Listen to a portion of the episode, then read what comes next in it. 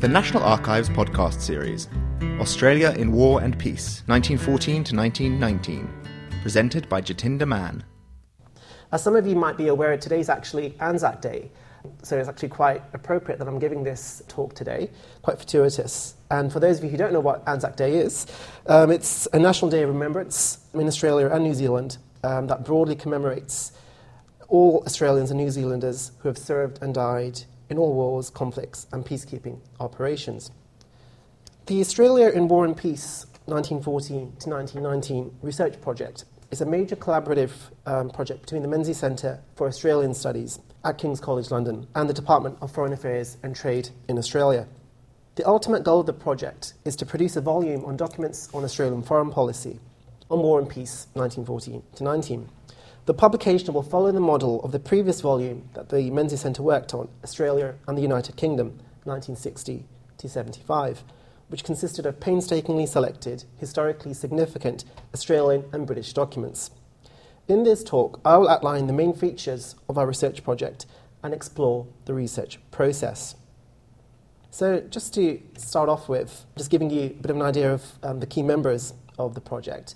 We have Professor Carl Bridge at King's, who's the director of the Menzies Centre and the Professor of Australian History in the Department of History at King's.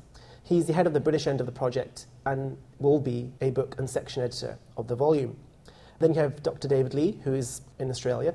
He's the director of the Historical Publications and Information section at the Department of Foreign Affairs and Trade, or D FAT. So he's the head of the Australian end of the project and the book and section editor of the volume as well. Then there's myself. I'm a postdoctoral research fellow on the project, and I'm in charge of the day-to-day running of the British end of the project, chief liaison with the Australian end, and book and section editor of the volume as well. Then we have Associate Professor Frank Bongiorno. He's at the Australian National University. He will be a section editor of the volume. And last but not least, we have Bart Zielinski, um, who is a research assistant on the project.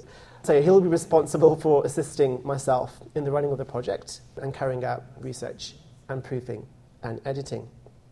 So that's the key members. Now I'm going to move on to kind of discuss some of the key themes and chapters within the volume. This is half of them. So we start off with the outbreak of war, which is perhaps quite obvious, and recruitment, conscription and its aftermath, the Dardanelles Commission, which looked at the Gallipoli campaign, the administration of the A I F, the Australian Imperial Force, finance and loans, labour, commodities and shipping. And then we have Japan and the Pacific, Versailles, demobilisation and repatriation. And then we have quite a overarching kind of chapter, working in the imperial system, which will include um, the uh, establishment of Australia House, the Australian High Commission, intra-imperial collaboration and discussions regarding double income tax, et cetera. So yeah, that one actually is quite an interesting one, and it's actually one I'm responsible for editing. Yeah, unfortunately, it's kind of become the default chapter. If anything doesn't belong in the others, they seem to be dropped into this one, which is challenging, um, but no, it's at the same time quite interesting. So, moving on to publicising of the project. Um, we've already p- presented papers on the Dardanelles Commission, recruitment, conscription and its aftermath, and Versailles. We have also given papers on an overview of the project at numerous prominent venues in both Australia and the U K. Furthermore, the British end of the project presented papers on various themes at a research symposium held at the Menzies Centre at King's in late February two thousand thirteen. So, just to give you a bit of an idea of the uh, timescale of the project, we are intending to publish the volume of documents on Australian foreign policy on War and Peace in two thousand fifteen. Um, alongside a hard copy of the book, a subsequent online version will also be made available so as to maximise accessibility to institutions, scholars, students, and other interested individuals all across the world. Actually, I might just go back actually and just add just a brief point about the chapters and the themes. I mean, some of them are chronological and some of them are thematic, and that's something actually that we kind of um, well, I think we've fairly settled on a structure, but yeah, it is going to be a mixture of a generally a chronological approach, but within that you will have some thematic chapters. So I just wanted to make that quick point. Okay, so what I'm actually going to move on to now is discussing um, the research process. I should begin by saying that I will be concentrating on the research process of the British end of the project, as this is one that I'm most familiar with and was responsible for shaping. However, I will still nonetheless mention the Australian end, particularly when I come to talk about the benefits and challenges of a major collaborative research project. So when I started off my involvement in the project, I began by kind of doing some background secondary reading, which might not be a surprise to some of you. I um, consulted key secondary sources on Australia and the First World War. So these provided me with useful material, I'm sorry, useful historical context, as well as an idea on the approaches, perspectives that the major scholars had taken on the subject already. I also consulted their notes bibliography to determine which primary sources they had looked at. So through this, I was able to produce a list of primary sources to consult. I was extremely fortunate to have a preliminary list of archival highlights for the project, which had been produced by one of my colleagues at the Menzies Centre for the research proposal we had pitched to King's and D F A T. This provided a useful starting point. However, it was very basic and quite often only had series or agency references as opposed to individual files. So, together with my secondary research, and just a lot of detailed research on online catalogues, I was able to flesh out this list and make it much more extensive. The current list we have of British primary sources to consult for the project is unrecognisable from the original archival highlights one that I received, and it has changed over time. So I had this list. What did I, what did I do next? One of the strengths of our research project is the sheer wealth of archival research that has been carried out, both in Australia and in the U K. This is obviously a hallmark of the nature of the project, but I still wanted to highlight the range of archives and libraries that have been, that have been consulted for the project in both Australia and the U K. Although the majority of both the Australian and British research has been carried out at the National Archives of the two countries, a considerable amount has also been conducted in other archives and libraries. Starting off with Australia, we looked at the National Archives there, the National Library, the Australian War, War Memorial, the Australian Defence Force Academy, A D F A, and the Australian National University Archives. In the U K, we still looked at the National Archives here, the British Library, the Little Hart Centre for Military Archives, the University of London Library, the Parliamentary Archives, the Imperial War Museum Archives, the Bodleian Library in Oxford, the Churchill Archives Centre in Cambridge, and last but not least, the National Library of Scotland. Um, so I'm sure it will be quite clear to you that we have tried to cover as many bases as we possibly can. And just to give you even more depth, I mean, these are some of, actually, these are the personal papers that we consulted in the U K. So we have key kind of military and political figures. So the Hamilton papers, Robertson papers, um, Kitchell, Ashmead Bartlett, Bonar Law, Donny, Asquith, Harcourt, Milner, his wife, Violet Milner, Hankey, Ayrshire, Fisher, Churchill, Rawlinson, Amory, Lord George, Haig, Godley, Edmonds, Birdwood, Long, Balfour, and Northcliffe. Actually, even some kind of media figures actually came in in reference to Northcliffe, who had quite a lot of political influence as well. So we have really tried our best to look at as, look at as many diverse a range of sources as possible. So where we could, we took digital photographs of any useful material that we came across. The advantages of this are manifold. It is cheaper. You can check the quality of the photo instantaneously, and it is easy to transfer research to different members of the research project.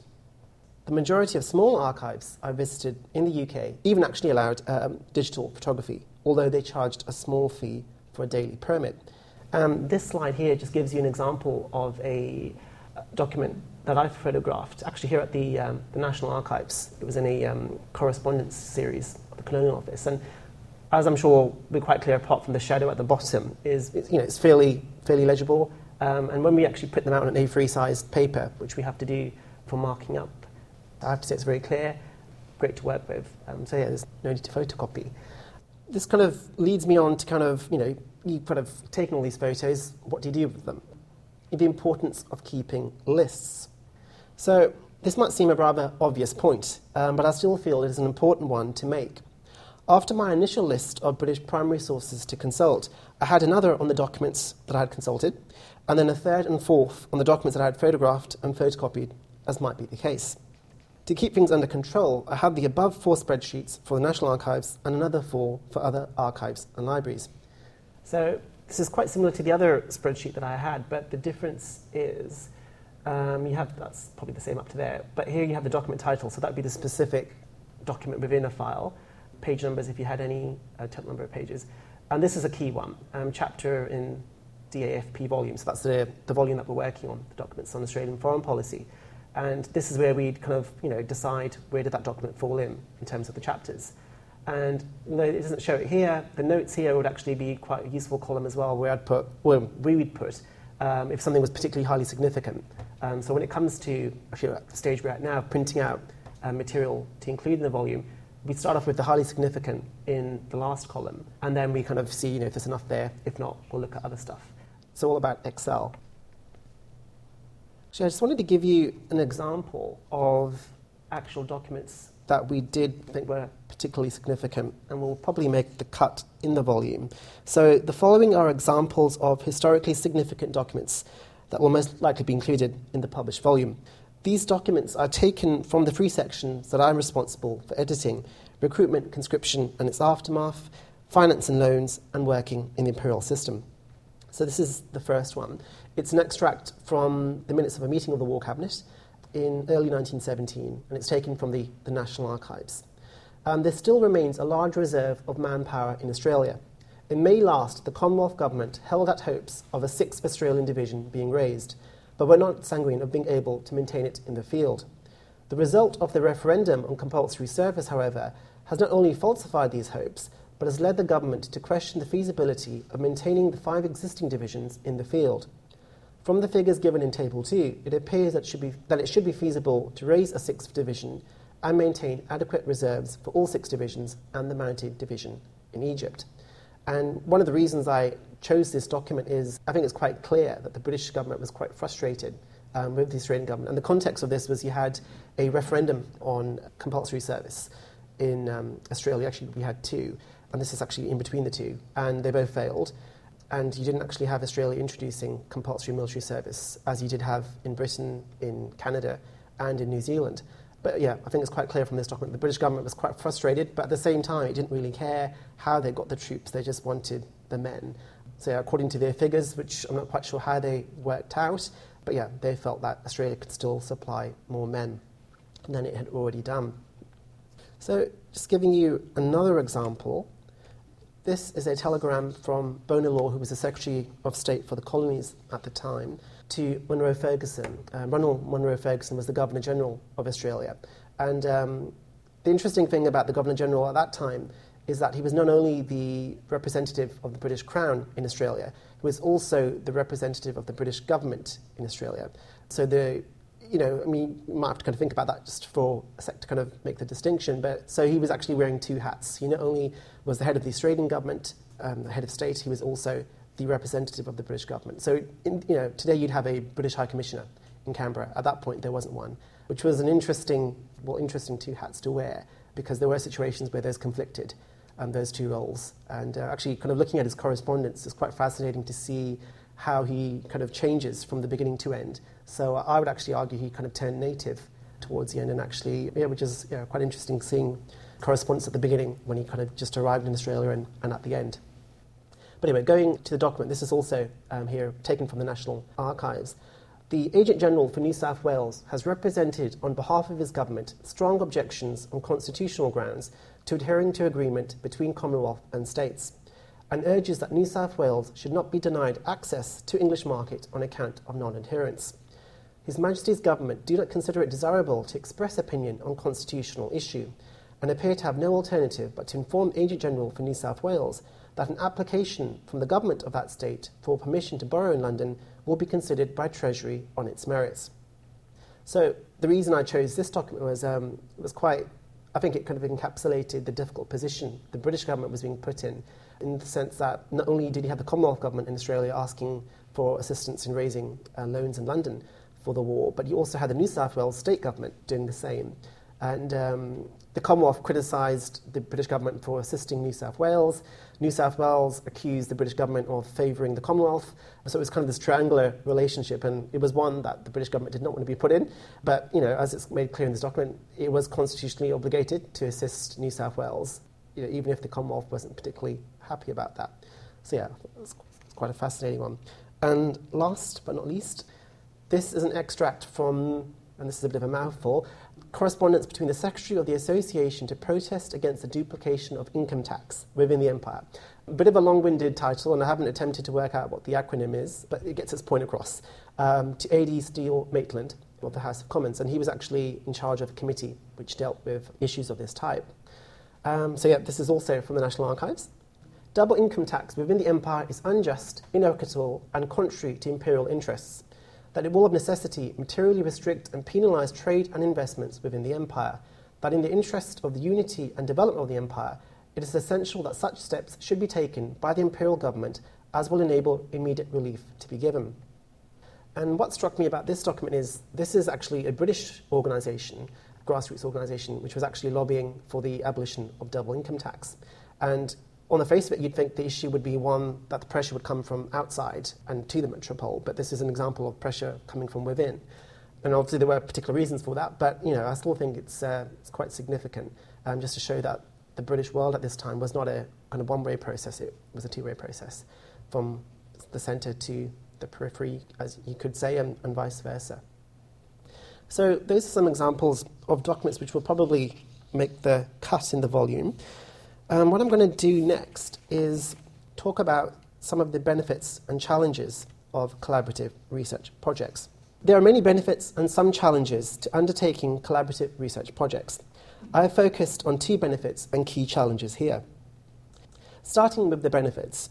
Having an Australian and British team, as we do in the Australian War and Peace Research Project, enabled us to undertake such a large project in itself. In theory, though it would have been possible for either end to carry out the project by themselves, this would firstly have been considerably expensive, and secondly, you would not have had the local expertise at both ends, which can make a difference in large research projects, especially when you have a deadline, which we do.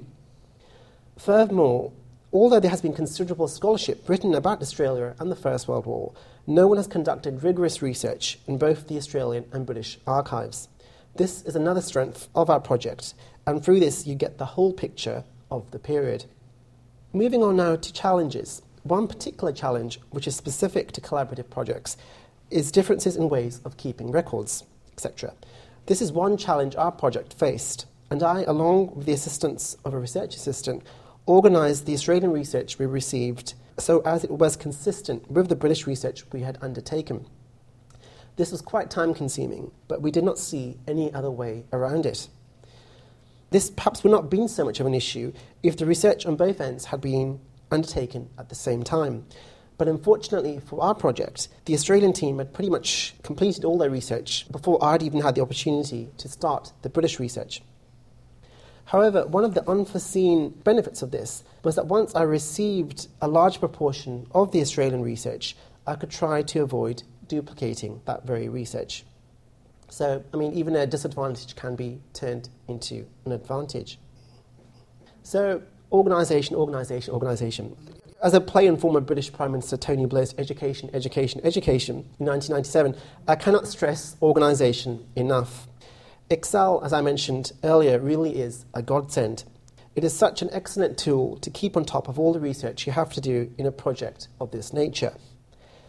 The importance of staying organised, primarily using Excel, was something I learnt during my doctoral research, which compared the rise of multiculturalism in Canada and Australia between the eighteen nineties and nineteen seventies.